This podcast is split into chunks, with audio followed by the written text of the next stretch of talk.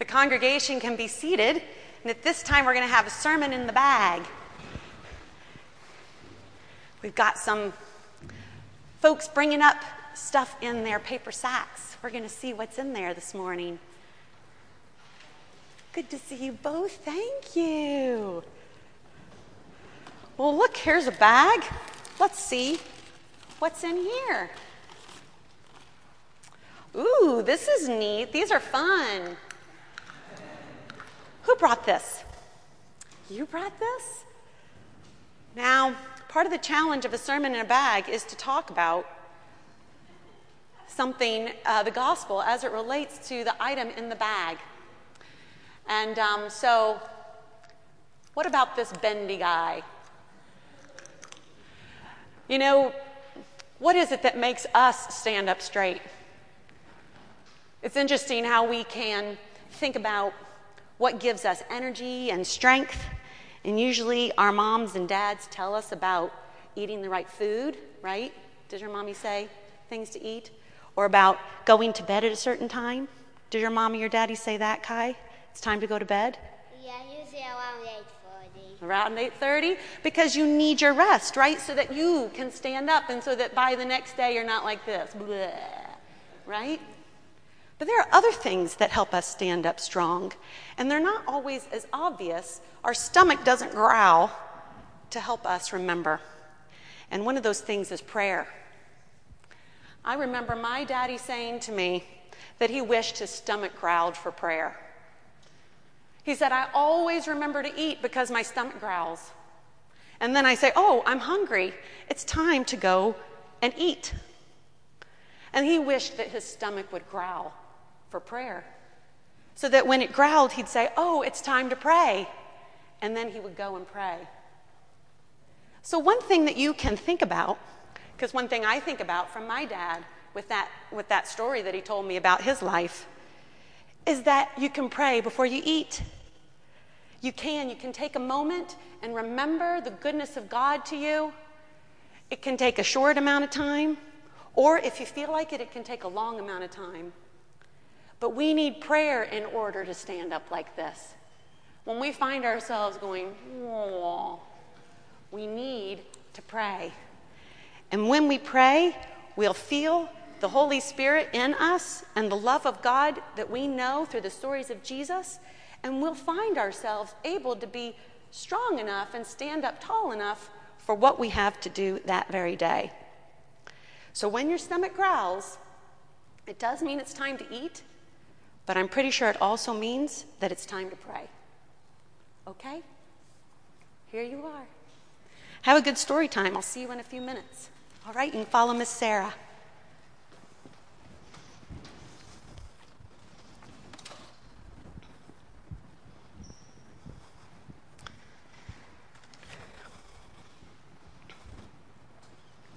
In the name of God the Father, God the Son, and God the Holy Spirit. Our gospel story this morning reminds me of a story that Bishop Cottrell told at our Come and See event last August. And one of the things that he also mentioned in our time together, that any story that's a good story is worth repeating. So, if you've heard this one before because you were there, then you might recognize it in hearing it again. Bishop Stephen told about a time in his bishopric that he went to visit a church and lead worship. And at the end, he was at the back of the church, and people were coming through and shaking his hand. And a man who was with his wife and children said to the bishop, you know, I'm sorry that I'm not in church very much, but I don't have as much faith as my wife. And so Bishop Stephen said to him, well, how much faith do you have? And he said, I don't have very much. And Bishop Stephen said, do you have a little faith? He was like, well, yeah. And Bishop Stephen said, how little? Now, if you remember your scripture, in Matthew's gospel, Jesus talks about how little of faith you can have to bring about a new reality.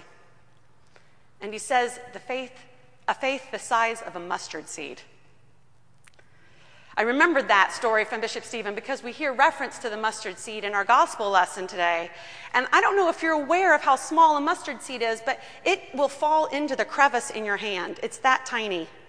And if you drop it, even on a clear pavement, you're not going to find it.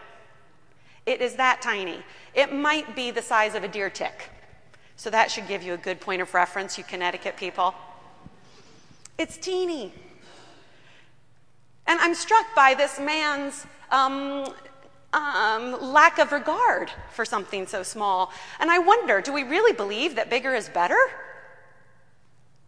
The gospel challenges us in that, and today's gospel does the same.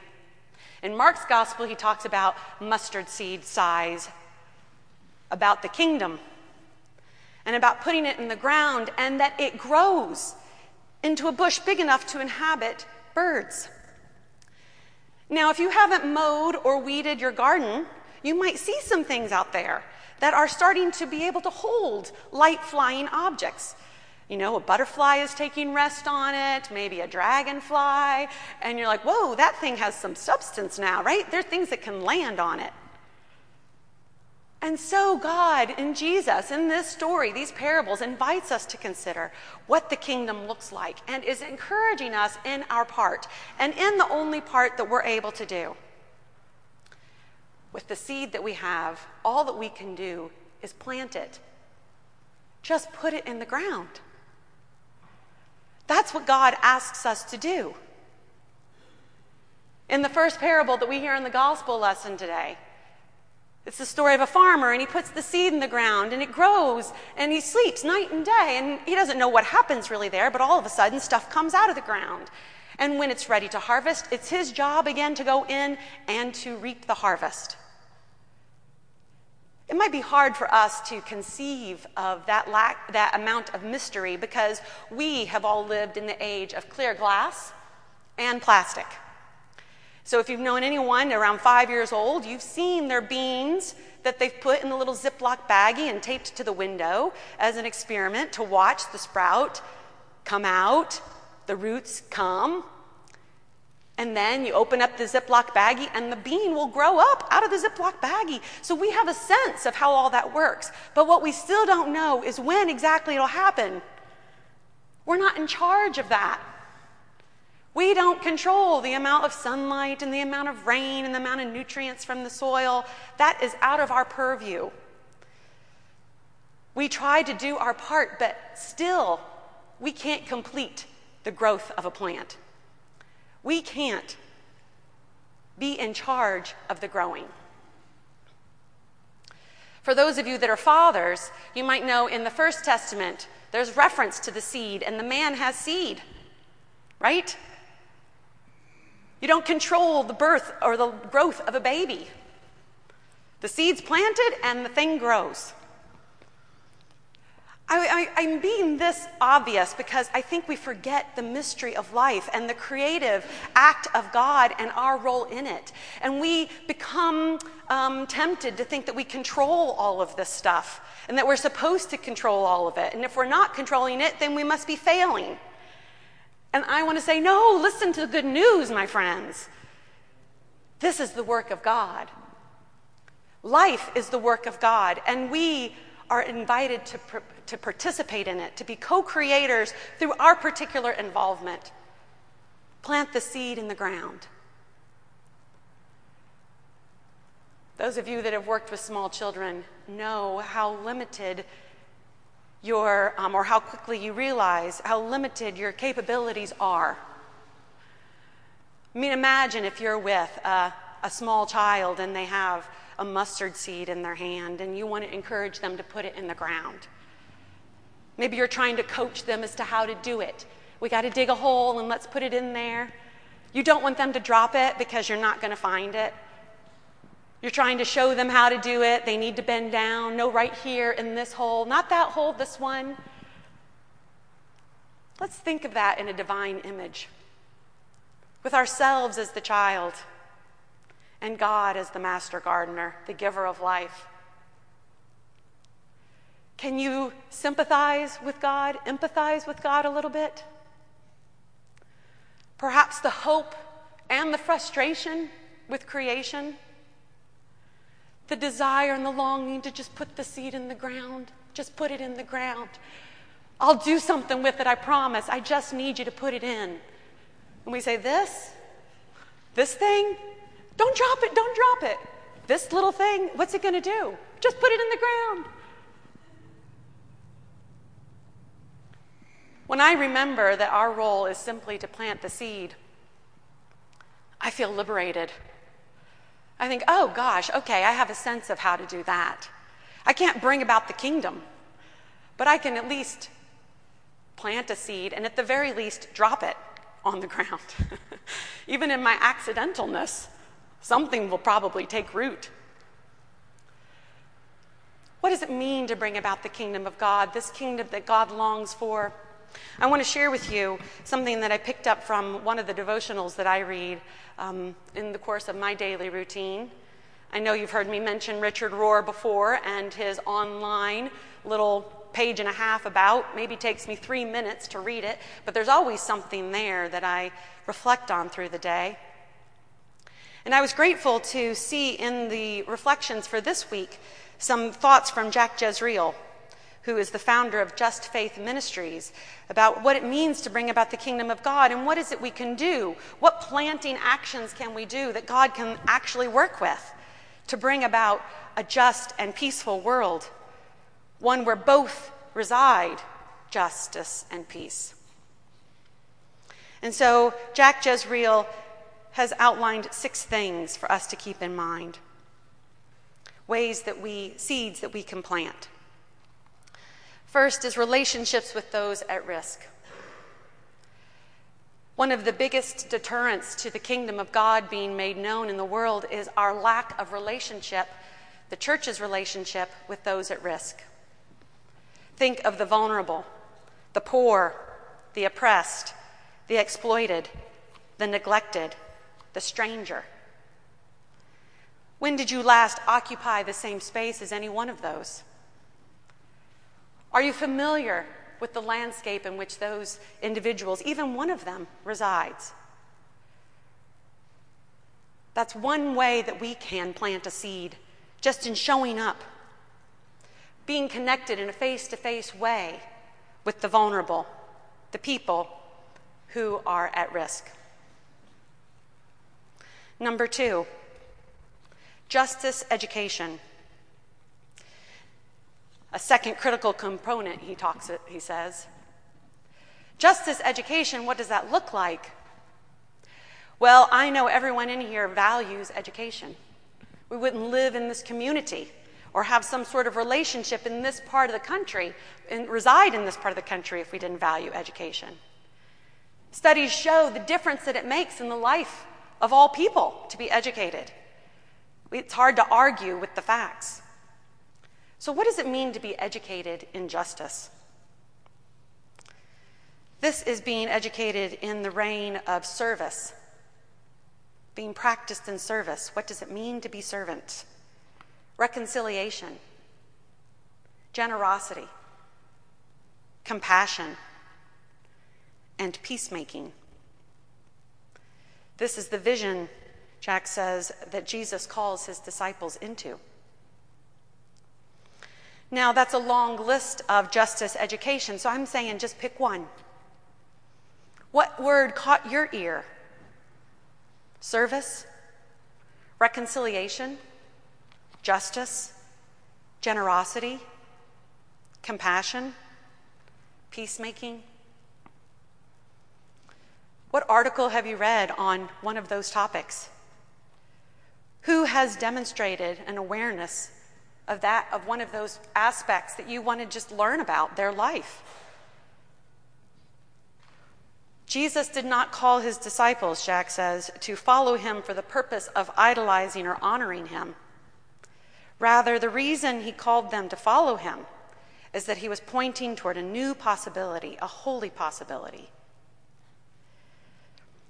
This is the possibility we believe in our vision as a congregation. A world made whole through God's transforming love in action. These works of justice education Help us catch a glimpse of the vision that Jesus has, that he's conveying to his disciples, and that includes us. We're invited into the intimacy and the discovery of what God has in store. Well, if you feel like this is a little hard, then let's move on to number 3, which I have to say isn't any easier. At least it doesn't sound that way. But number 3 is a simpler lifestyle. Consider how it is to maintain your life. How many things are necessary and essential for its maintenance? As Jack writes, the history of affluence is the history of exploitation, which is the history of war. When we look at the schools, the higher institutions that are coming to grips with their participation in the slave trade, and how it is that some of the things that we hold in highest regard and the establishments that benefit so many people have been created on the backs of others, it's arresting. I don't know anyone who hears the invitation to a simpler lifestyle and takes it in stride. You remember in the gospel when this righteous man, a young lawyer, comes to Jesus and says, "What must I do to inherit the kingdom?" And Jesus says to him, "Love the Lord your God with all your heart, soul, mind, and strength, and love your neighbor as yourself." The 2 greatest commandments. And he says, "Oh, I've done that." And Jesus, looking on him in love, that's in the scriptures, looking on him in love says, "Go sell all you have and give it to the poor, and come and follow me." And the man turned around in sadness. Consider just one way you can unleash your life from all the supports that are necessary to maintain it.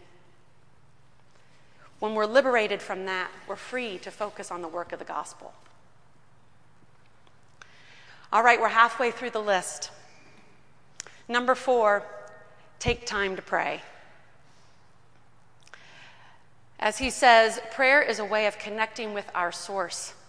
It is about being centered, grounded, mindful of the holy, the presence of the sacred, and the precious.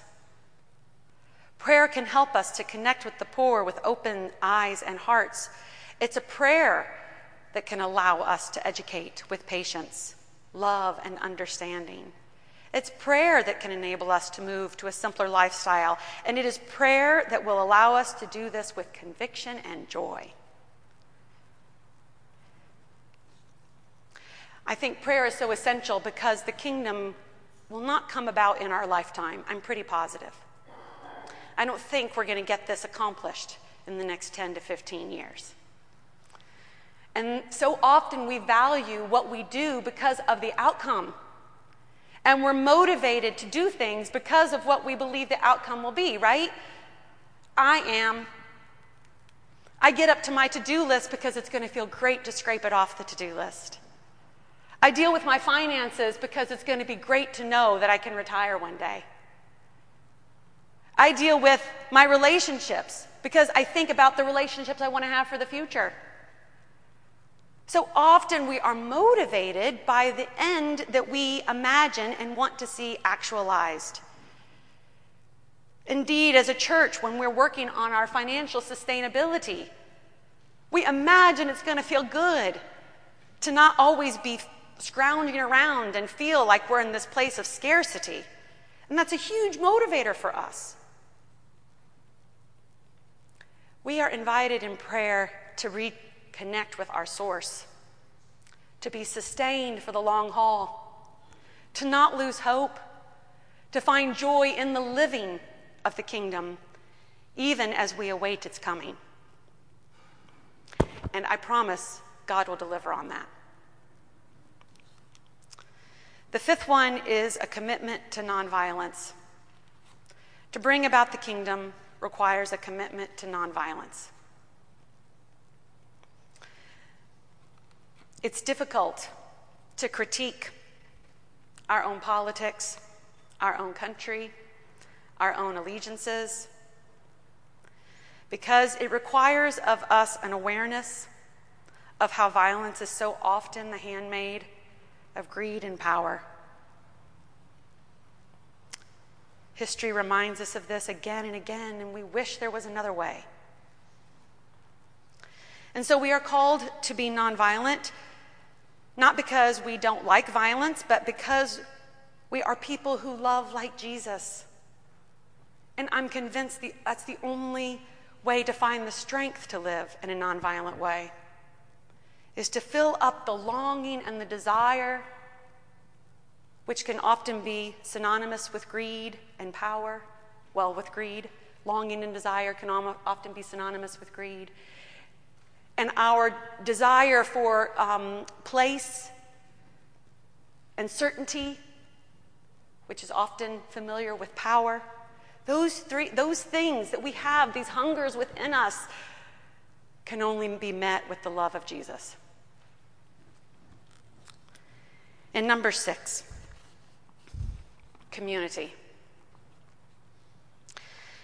As Jack Jezreel says, community is the most neglected and probably the most difficult ingredient for us to hold on to in the U.S. context.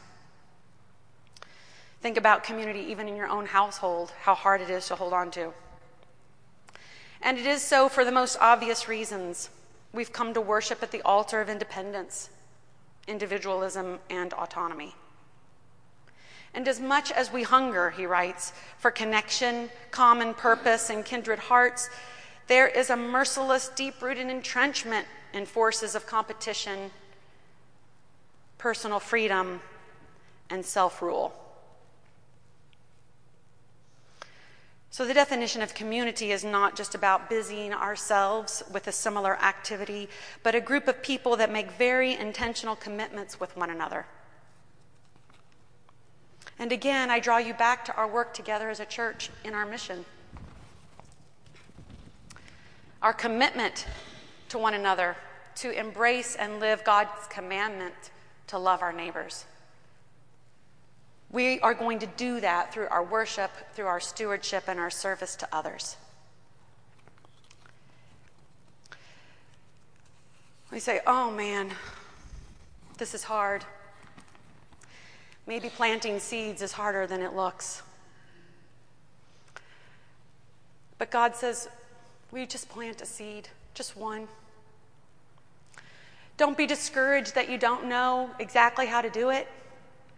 Just throw some on the ground. Something will take root. Sure, the bird will come and take some of them. Some of the things you toss to the ground will grow up quickly and wilt in the sun. Some of them will show promise, but they'll be snatched away, and the efforts of them will not come to fruition. But if you could just plant some seeds, I'll do something with that. And look, the gospel says, look at what I'm inviting you into. The abundance of God, that's what the kingdom promises. The harvest will come, Jesus says, and you will get to go in and reap the harvest with me. You will be a part of the glory of God made known in the world. And you will be at awe. You will be at awe at what happened from the fact that you just planted some seeds. This is God's invitation to us in these parables this morning. Paul had an understanding of this. I forgot to look it up before today. I can't remember what letter it is that he wrote. I think it's in Galatians, where Paul is talking to the faithful, these new disciples of Christ, and he says to them, I, Paul, planted, Apollos watered, but it's God who gives the growth. So we get to plant. Others will come along and water. And maybe we come along and water someone else's plant by our actions. But it's God who gives the growth. I hope you hear the abundant invitation to this, even as scary as it is. Because I believe that God will bring us into that with even our first and measly efforts. That God will bless it abundantly. Amen.